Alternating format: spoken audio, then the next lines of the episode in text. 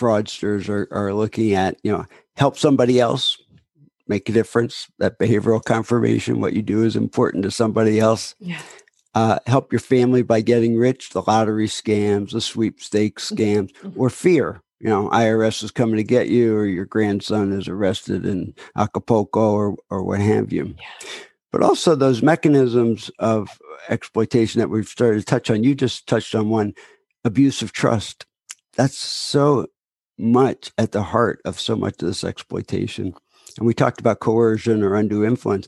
The third one is really financial entitlement. And this is really sad because, you know, let's say I'm, well, I am a middle-aged adult and I was, I was my dad's caregiver. But let's say I all of a sudden I say, well, you know, I have to take dad to the doctor. Um, and he should really drive around in a nice car. Of course, you know, 99% of the time I'll drive around it. So I'm going to buy myself a, a BMW with my dad's money. And I start to feel entitled to that. I don't think of that as theft or misuse of funds. And that's a real problem because uh, what we have noticed is that money is quite the taboo topic among generations. Older people don't talk with their younger family members about their finances, where it's kept, how they protect it, and so forth. I'm Dr. Regina Koepp. I'm a clinical geropsychologist, which means that I'm a psychologist who specializes with older adults and families. And this is the Psychology of Aging podcast, your go to resource for mental health and aging. Welcome to the 67th episode of the Psychology of Aging podcast. This episode is on preventing elder financial abuse and exploitation with Dr. Peter Lichtenberg. This is the third of a four part series on elder abuse and exploitation. In the first of this series, I shared some basic statistics about elder abuse and where you can report elder abuse. And then I interviewed in the next episode Kathy Schottenstein, Paddup, who's the granddaughter of Beverly Schottenstein, who was financially exploited by her grandsons and JP Morgan Bank and was awarded $19 million upon winning her lawsuit. And today, Dr. Peter Lichtenberg is on the podcast sharing about how to prevent financial exploitation and abuse. And next week, I interview Paige Ulrey, who is the senior deputy prosecutor for King County in Seattle. And her sole specialty is elder abuse. In today's interview, Dr. Lichtenberg shares examples of elder financial exploitation. So he shares his own stories and experiences of working with older adults and their families who have been financially exploited. And this is an effort to raise awareness about what financial abuse looks like so we know how to help and prevent it. He'll also share what increases the risk for financial vulnerability, lots of resources to help older adults, caregivers, and professionals to prevent elder financial exploitation and to recover from identity theft.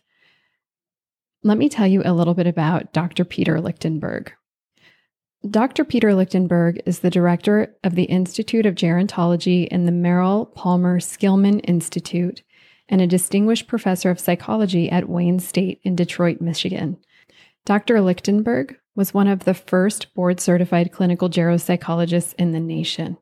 He devotes his clinical and research efforts to better understand the intersection between cognitive impairment, financial capacity, and financial exploitation. Across the past decade, he has created several tools to help assess financial vulnerability and financial decision making and partnered with the state of Michigan to have his tools implemented by Adult Protective Services. Dr. Lichtenberg is the recipient of several major professional awards, and he has authored seven books and over 190 scientific articles in geropsychology. His new website, olderadultnestegg.com, helps assess financial decision making and determine financial vulnerabilities for older adults. It provides training, tools, and resources for professionals, caregivers, and older adults themselves. I cannot think of a better person to help us prevent elder financial abuse and exploitation.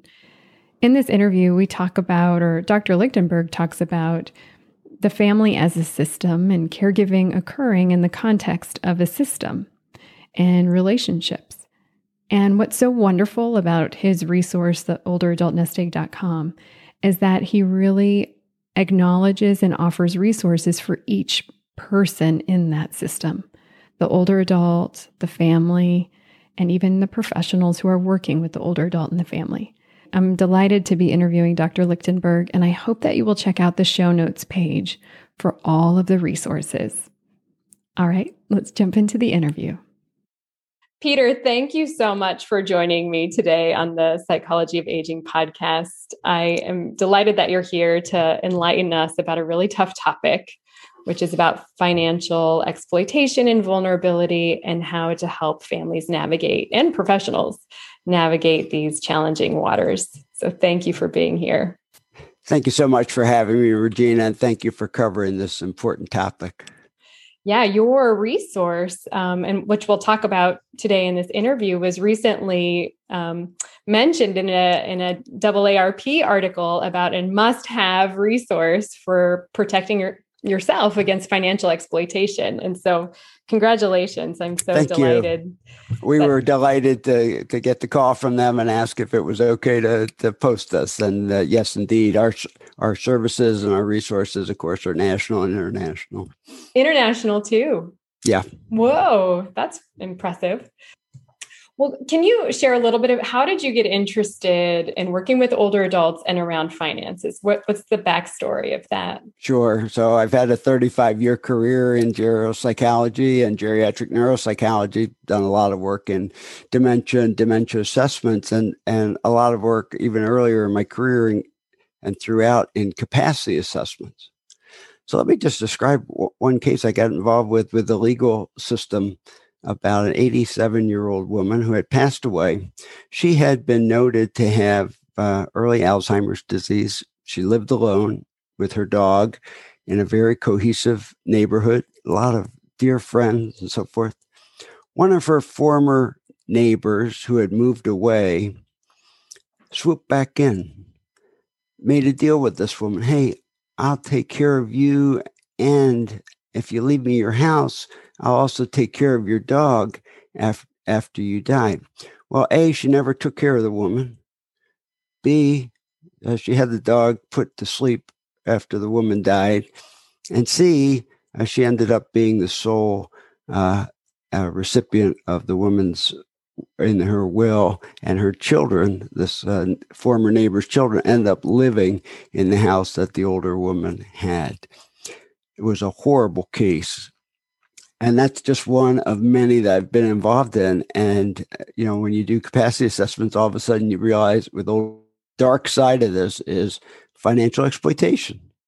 If you were to break this case down, then so a neighbor moves away, comes back, says, "I'll care for you," where might you have considered or recommended intervening so that yeah, so this is really tough case because it, the woman had early dementia, so she can come across as having it together. The neighbors, kind of that were close to her, tried to talk to her, and uh, she didn't believe them. And what happens? This is kind of a classic undue influence case. Is that uh, the evil neighbor, former neighbor, really poisoned the relationships that the older woman had with others in the neighborhood and really got that paranoia uh, stoked. This would be a very difficult case to intervene in. Um, I, can see the APS worker coming out, Adult Protective Service, and investigating if somebody made a complaint and finding the woman to say, "Oh, well, you know, my my former neighbor, you know, we were close, and now she's taking care of me and and so forth. And sometimes it's really not until things unfold quite a bit that you really see how pernicious and evil this really is. Yeah, the benefit of hindsight. I was wanting to back up for a second. Can you define undue influence? Sure, sure. It's essentially the overthrow of free will. So uh, I'm going to substitute your will for mine. And how do I do that? Well, I've really got to develop a confidential relationship with you. And in most cases, you really have to have some kind of susceptibility I mean, you know, extreme cases, if you're kidnapped or something, you can have that. But but in most cases with dementia, that's the susceptibility, this confidential relationship. And then I start to isolate you, poison other relationships. You become completely dependent on me. There's power differential. And then the next thing you know, I'm pulling the strings. I'm getting the attorney. I'm calling the attorney, yeah. bring them to you. Oh, yeah, we want to change this uh, deed to the house and change the will and that's really classic undue influence. And ah. it's it's one extreme form of financial exploitation. Um, there are many others. Yeah so that is very extreme. And then i was thinking oh what a what a painful thing for the neighbors who tried to intervene but had no legal authority to do anything about it. And then you said even if aps which is adult protective services got involved it they might be able to fool them. The the the bad actor might be able to fool them. One other case i mean came from the same kind of uh, probate work. Uh, and this is more along the lines of what people think of when they think of financial exploitation. This uh, divorced older gentleman was retired high, high need for status big ego uh, get, was getting kind of isolated and uh, fell into this romance inheritance scam. So it was a, a, classic romance scam, except with a really interesting twist.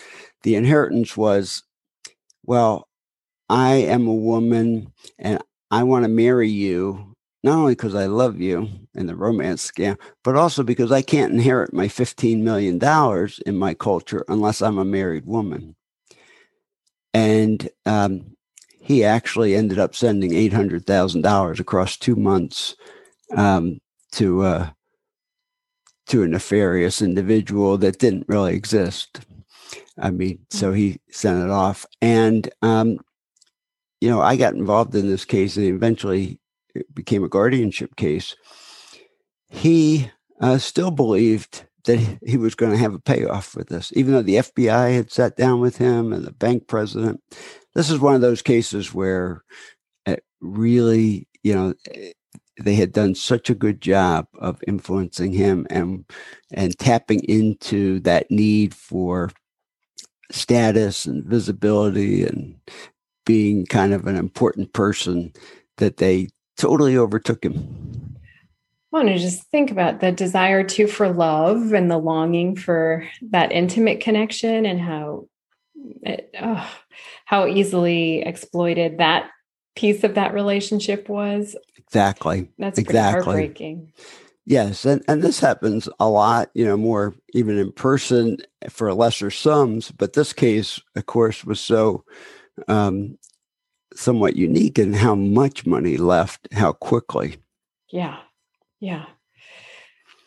So now, I know that you all have done at your and at Wayne State and the department that you work in have done research on. Um, you talked about that first case, early memory loss and financial decision making, and the risk for financial exploitation. Can you talk a bit about the research and the and findings sure. there? Sure. So you know, I did one of the first national studies on fraud. It just so happened that the question I wanted in there got put into this uh, part of the sub study of the health and retirement survey. And so I knew about the data. And so we did this study we found out that psychological vulnerability was a big predictor of, of fraud. And I started to think, you know, how would you and and in and in these cases too that I assess people in real time, how, do, how would you assess their financial decision making? Because that's really what it comes down to. Do they have those decisional abilities? Is that intact? To make an informed decision. We're all allowed to make bad decisions, but it has to be informed. And there were no instruments out there. So we decided we were going to try, with help from numerous colleagues, uh, to create new financial decision making measure, one that was person centered and one that really looked not only at kind of the informed decision making factors of uh, choice and understanding appreciation but also the contextual factors of financial strain or confidence psychological vulnerability and uh, susceptibility factors. As we as we did that we started to then um, we had we created a long scale a shorter scale for all kinds of social service professionals and an informant scale for families and we started to say, well, does this really show any intersection with financial exploitation? And sure enough, especially in cases where there's early memory loss, uh, the intersection between faulty decision making and exploitation was clear. We published quite a bit on this and especially and then fill us in on that early memory loss piece then. That's what creates that vulner that psychological vulnerability. Is that what you're saying? No you know it, it actually can be separate from that. And the health and retirement study interestingly enough uh, that's a pretty healthy cognitive sample. And so uh, without cognitive deficits uh, the psychological vulnerability really held out. And that's why we knew context was so important. Can overwhelm sometimes whether uh, somebody, even even if their intellectual abilities are intact and and not, it, that, context can really determine what they do. But uh, I think we should recognize, and I think in in uh, financial exploitation, we probably need to come up with a better taxonomy. We talk about have people been defrauded or not? Have they been exploited or not?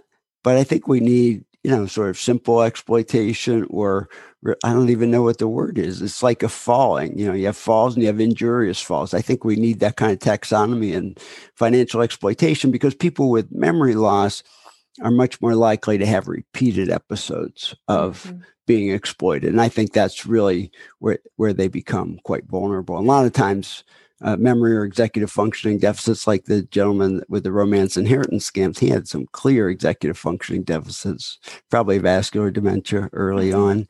And um, that, you know, just that concreteness, even though he seemed in so many other ways able to, you know, talk about why he was doing this and live this, that concreteness didn't allow him to really assess the risks, the consequent potential consequences, and so forth. Mm-hmm. I was remembering a case I had where I was working with an individual who was in his 90s, cognitively intact, no dementia process happening, but um, had medical vulnerabilities and hearing, had cochlear, double cochlear implants, and um, and was exploited by a home health aide, actually, who um, revealed some of her own vulnerable, like financial concerns in her life, and you know would ask him for support. And his role in the family was as a provider, and he was more and more alone. And and I, and I, part of it is it felt so good to give, yeah. you know, and to be able to contribute for him. It felt so good to be able to contribute to somebody who was in need and i think if if she had asked and not exploited him he might have even done it and and it, right. it turned right. out that it was just exploited because she was lying about all these there was a house fire and she lost everything i mean she she was lying about all these traumatic events in her life that were not true and and i think it really appealed to his need to continue to right. offer something to the world and to people you know, it's it's it's interesting you say that. I mean, fraudsters are are looking at you know help somebody else make a difference. That behavioral confirmation, what you do is important to somebody else. Yeah. Uh, help your family by getting rich, the lottery scams, the sweepstakes mm-hmm. scams, mm-hmm. or fear. You know, IRS is coming to get you, or your grandson is arrested in Acapulco, or or what have you. Yeah. But also those mechanisms of exploitation that we've started to touch on. You just touched on one abuse of trust. That's so much at the heart of so much of this exploitation. And we talked about coercion or undue influence. The third one is really financial entitlement. And this is really sad because, you know, let's say I'm, well, I am a middle-aged adult and I was I was my dad's caregiver.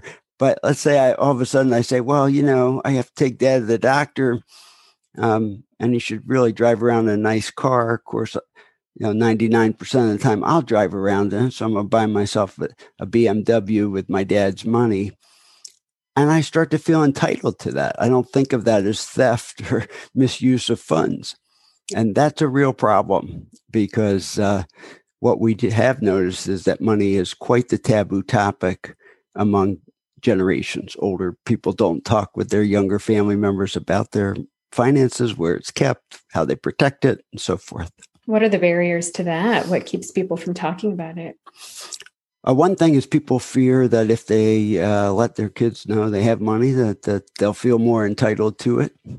Another thing is it's it's an interesting societal kind of thing in terms of uh, you know generations don't speak about money and there's thick boundaries about that and it has to do with autonomy just as you were saying about this older individual the provider you know once i you know reveal these things i'm not that autonomous uh, person and yet I think we all have to have a plan as we get older because we don't, never know what's going to happen in terms of how do we protect our finances. Right, right. So, is your recommendation then that families talk about it, or what do you think? Yeah, my recommendation. Yeah, it's a good question. Uh, my recommendation is you know, it's going to be different for different uh, individuals, but is that they are talking with somebody about it. So if it's yeah. their financial professional, they're talking to them, but they're making a plan that's going to include somebody who is not strictly professional, somebody else who might be the one that someone turns to uh, in case of, uh, I, I, come into my uh, planner's office or accountant's office, he notices, boy, Peter's not remembering things like he used to. Who am I going to contact? Right that kind of a plan. And also, um, what kinds of protections? You know, banks offer a lot of good protections now. You can't wire more than X amount, or there's warning flags that go up on, on certain kinds of withdrawals. You know, so how do you, how are you going to deal with that too? Right, right. I like this idea that there's not a one size fits all recommendation. It's different for every family, every relationship. The history of relationships is important too. Have there been betrayals and other sorts of mistrust in the past or um, mismanagement of money in the past, even if there are no betrayals? So that might all influence what how people decide to talk about money or not. And then but not to keep silent, to find a trusted individual that can help you make some of these planning decisions. Is that yeah, right? Absolutely correct. Absolutely. And and um because because without it, you know, a lot of times some of these awful cases that I see, you know, it's like the prodigal son, the, the person who has a, in the past misused funds and was estranged from now mom and dad are getting more frail and in they swoop. And uh, all of a sudden you know, I don't remember all those things that they did. And, but at their heart, they're manipulating and trying to gain control. So you got to have some plans in place to make sure that your wishes are going to be to be really upheld. Right. So these are in my mind extreme.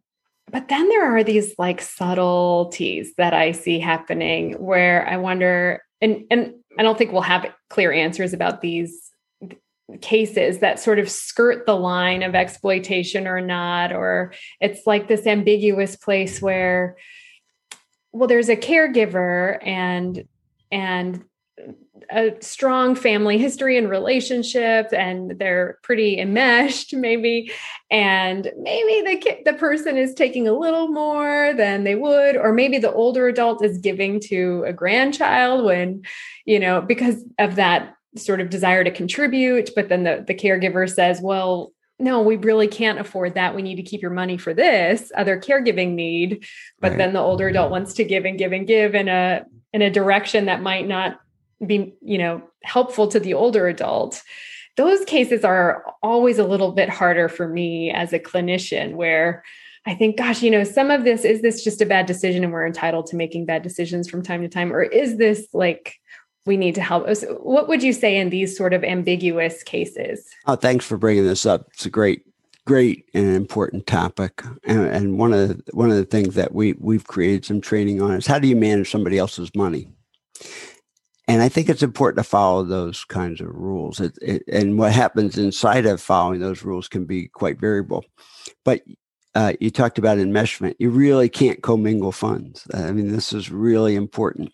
You really have to document expenditures uh, that have come out of uh, the older person's accounts. You really have to think of it like if I had to go to court and show the judge, you know, what did I do? Um, to care for mom or dad, uh, this is what I spent on. And then um, when it comes to these kinds of gifts, what's allowable? Well, you got to kind of be probably a little bit upfront with others in your family about it. Mom wants to do this. What do you think? Mm-hmm. Is there, you know, should we sit down with her? Should we do some family mediation about this? What should we do? But um, secrecy is is really what gets people into trouble, and uh, also uh, not having some clear kind of boundaries between the finances and not keeping a chart of accounts on on what they do, and that's where you, you know my brothers would say, "Oh my gosh, you know Pete's just really going around and exploiting dad."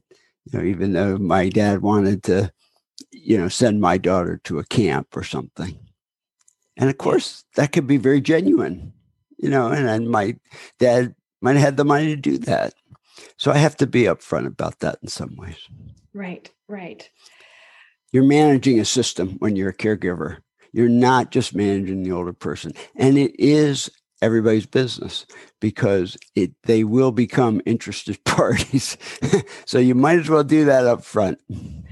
Oof you know, as you were saying that, I was just thinking uh, the older adult in that scenario must feel like a gem getting chiseled away at. I mean, just this like chisel, chisel, chisel. All these people want a piece of me, talking about me as if I'm not here. I mean, this is where I think it really does help to have some guidance and guidelines. And I know you all offer some of that, and I, I want to talk about that in a minute. But uh, I'm just thinking about the older adult in this scenario. Yes, I 100% agree the caregiver is managing a system and contain and and trying to offer some containment to that and has i'm going to say her because the majority of caregivers are women um, and has her own interest in that system and role in that system too Oof. and and so how do you I know that autonomy is of paramount importance to the older adult. And so, how do you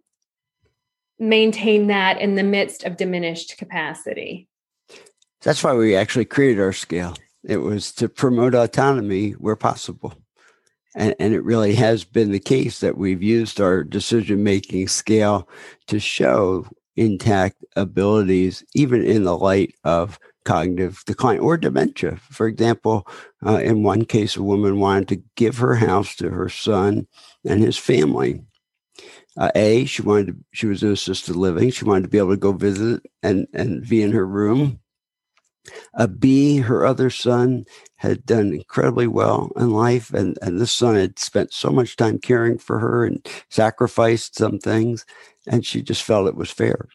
And and I thought that was perfectly appropriate. And she was able to express her choice, express an understanding and an appreciation of it. And so um, that is crucial. The older person is at the center.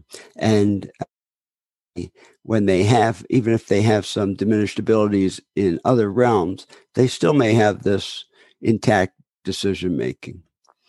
Uh, but the thing is, eh, you know, because of the caregiving situation, the adult child has to understand they're now in a dual role.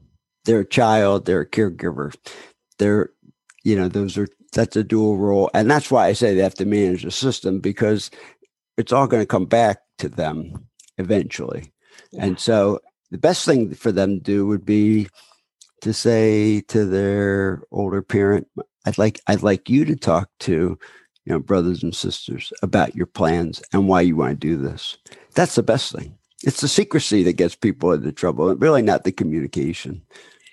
Peter, can you talk about the survey? Are you talking? I know on your site you have a few different surveys. There's there's one around financial vulnerability for the older adult, and then there are different um, surveys and resources for professionals.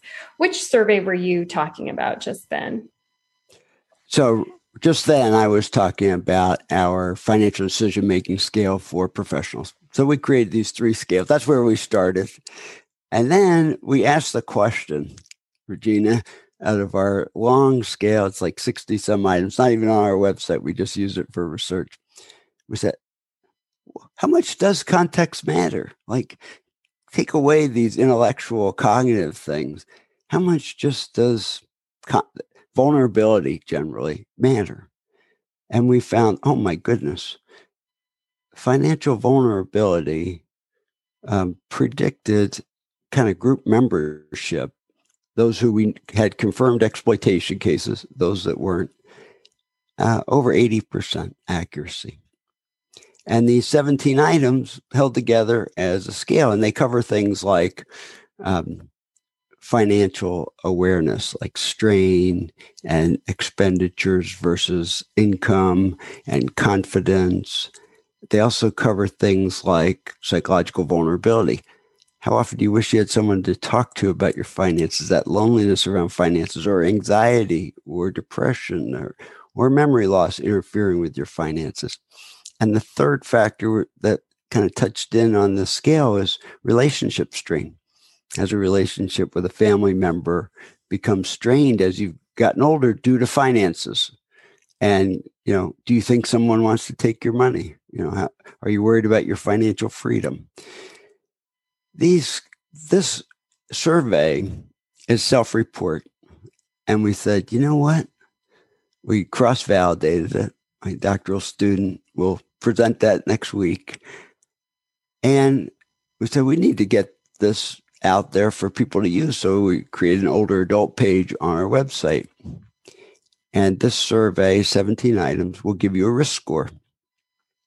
And this risk score corresponds to kind of are you at average risk or high risk or low risk for exploitation and why? Because these factors really do tend to create that susceptibility, even in cognitively intact individuals. So, and this is called the financial vulnerability scale on It for is. older adults on your website, and it's Financial free. vulnerability survey. It's free.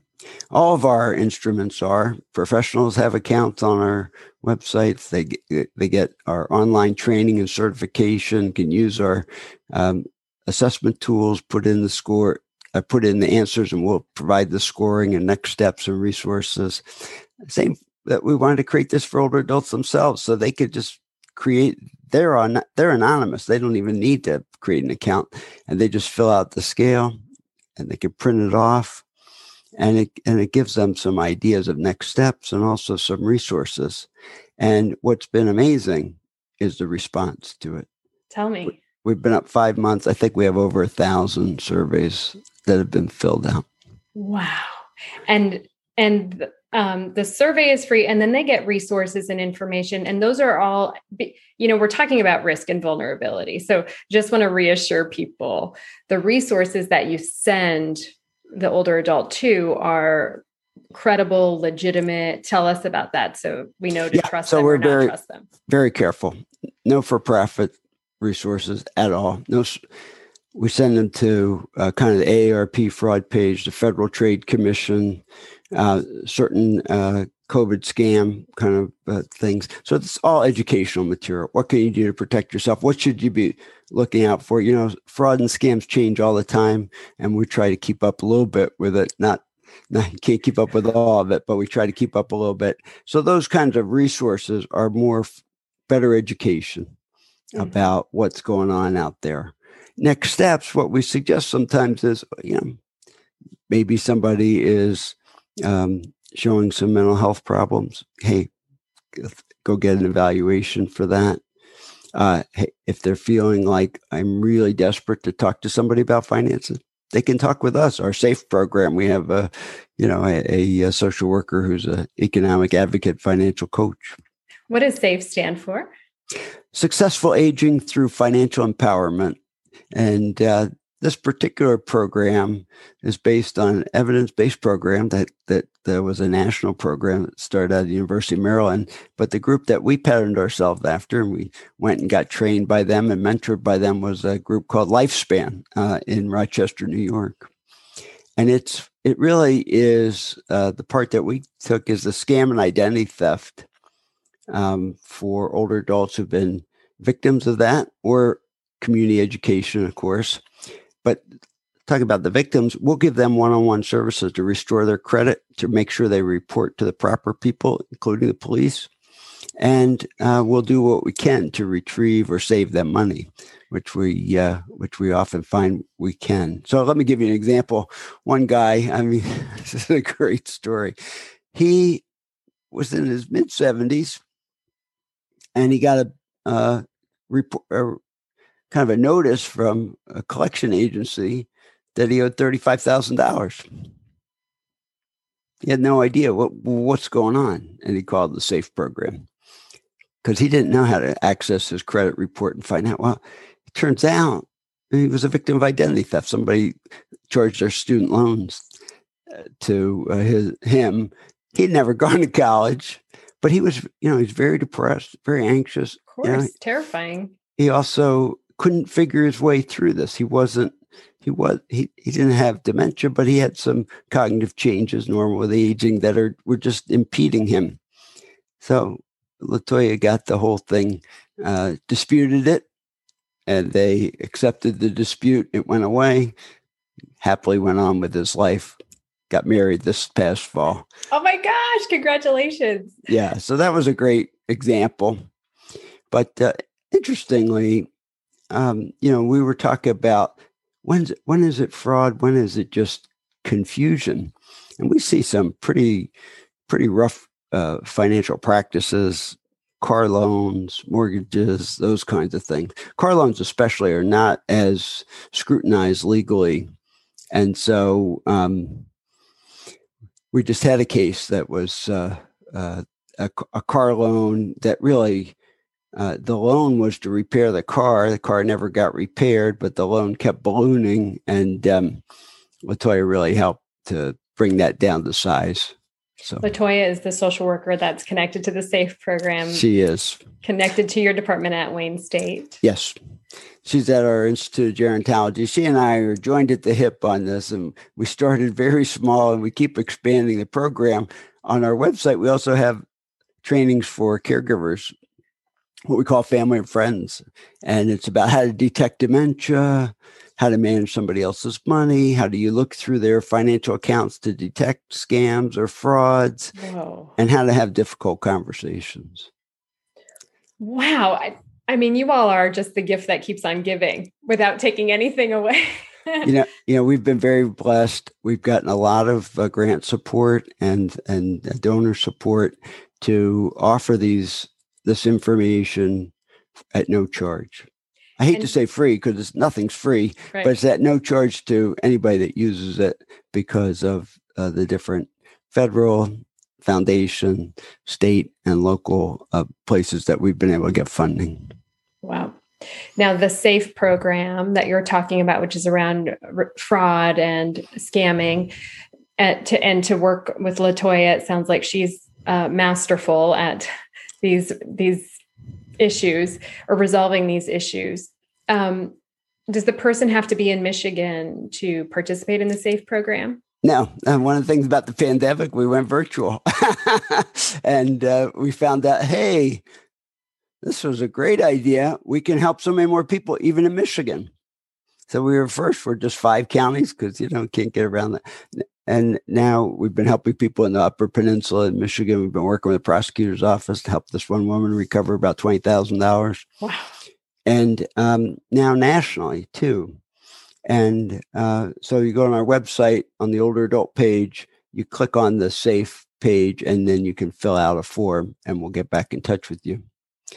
But one of the things about conversation, and, and I work on some of the, uh, I I do a lot of the difficult conversation coaching and so forth. So we just had somebody, a woman uh, in Wyoming, and her mother in California, and you know her mother has these hasn't paid her taxes in years and has lots of other kinds of um, uh, financial expenses and has been resistant and I've just been coaching the daughter a little bit on how to, how to talk with her mother and then uh, when she went to visit her mother we had a zoom call and her mother was much more open to saying you know i've been in denial but I, it's time to come out of it and so i try to use a lot of motivational interviewing kinds of techniques, Regina. Mm-hmm. You know, and, and motive, at the core of that, of course, is that people are ambivalent about a decision or, or topic. And so you, you got to side with both sides of it. You have to be very, very compassionate and really understanding of the older adult's feelings, the, the identity that's at stake, and uh, how they're thinking through this issue. And then you can probe, you can ask some questions, you know, that kind of are general and and start to get people to think about, uh, you know, maybe doing something different. Mm-hmm. But so many adult children, um, they feel so responsible to protect their their parents. They get very frightened. And we've talked about autonomy, and sometimes they just step right on it. And I'll tell you what, those older parents lock the door, they change the locks, they throw the key away, they throw the they throw their son's address away. Uh, they they're very hurt, they're very angry, and they feel very persecuted. So you have to be very careful. Mm-hmm. Yes. Now you mentioned conversations. So, and this important role of if you and your uh, parent, uh, older adult, loved one are struggling to engage in these conversations, that it can help at times to have um, somebody to help coach the conversation along. Now, it sounds like you all offer that in your program. Is that right? Yeah, we do. We do. Uh, we offer services for caregivers uh, that are around finances. So this could be even the caregiver's own budgeting for their own finances. We recognize that this could be very uh, difficult. Um, Wait, let me stop you there. Say more about that because yeah, they want to know. yeah, well, caregivers are stressed financially, and as you were pointing out, um, sometimes you know some a lot of their assets are going into providing this care, and uh, or they're just so stretched with the sandwich generation kind of thing that they haven't really been budgeting their money and they're finding that they're losing funds and they didn't realize that excessive spending. So we'll we'll help them with just their own budgeting. Wow. Yeah as well as uh, anything to do with their uh, their parents uh, finances or older relatives finances as well or if it's a fr- you know it doesn't have to be family friends taking care of a, uh, an older relative and, and we'll provide those services too. You know what i love so much about what you all are offering back to your um, statement about this is a system that you're caring for and you all have really set up a program that is caring for the system. You're and thinking about all parties in the system the caregiver we don't want the caregiver to be alienated and depleted. We want the caregiver to be empowered.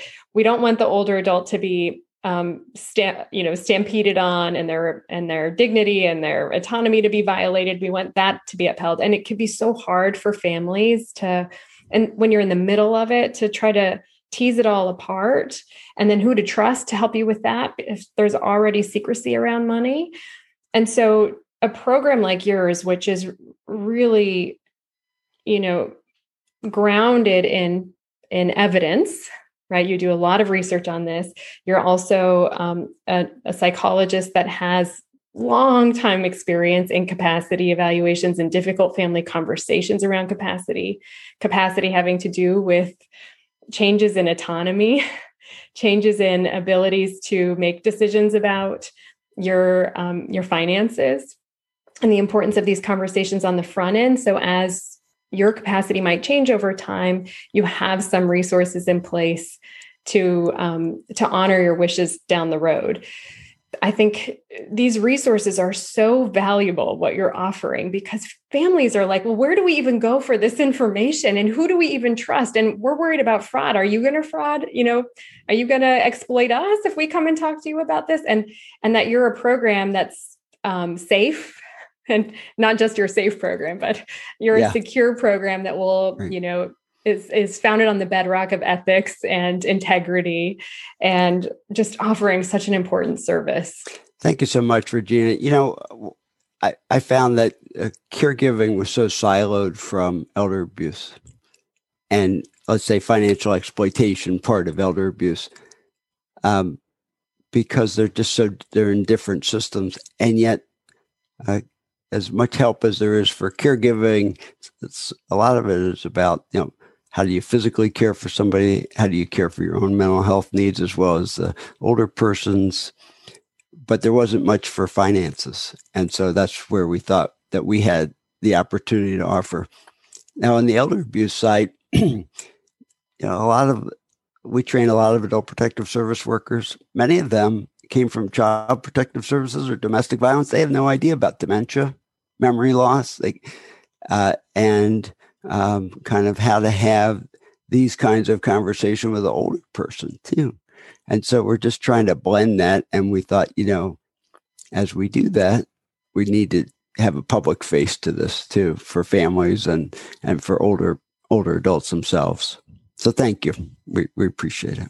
Oh my gosh. Well, I appreciate all that you are doing. It really is one of the most challenging situations I help families with. And I um you know, I'm not a financial advisor or a financial planner. I'm good at have, helping families have difficult conversations, but to have all the resources, I looked at some of the resources on your for professionals and for families. I mean, the, the resources that you have that are even outside of your program's resources are magnificent and so helpful and credible. So thank you for all that you're doing. Okay, so tell us about your website, olderadultnestegg.com olderadultnestegg.com. Also, I realize I have the domain name for .org and something else that everybody always asks me, do I have to pay for this because it's .com? I just thought that'd be easier for people to remember. Nobody has to pay for this. They go on our website. If you're a professional, if you're, it could be a financial planner, could be a psychologist, could be a, a, a medical provider, an elder law attorney, uh, all of those folks physical occupational therapists, they all have accounts on our website. You click on a sign up and you create your own account. Then you can get trained on our, our scales and certified. And then you can go ahead and use them. And and uh, once once you're trained and certified, you can either download it as a PDF or use it online.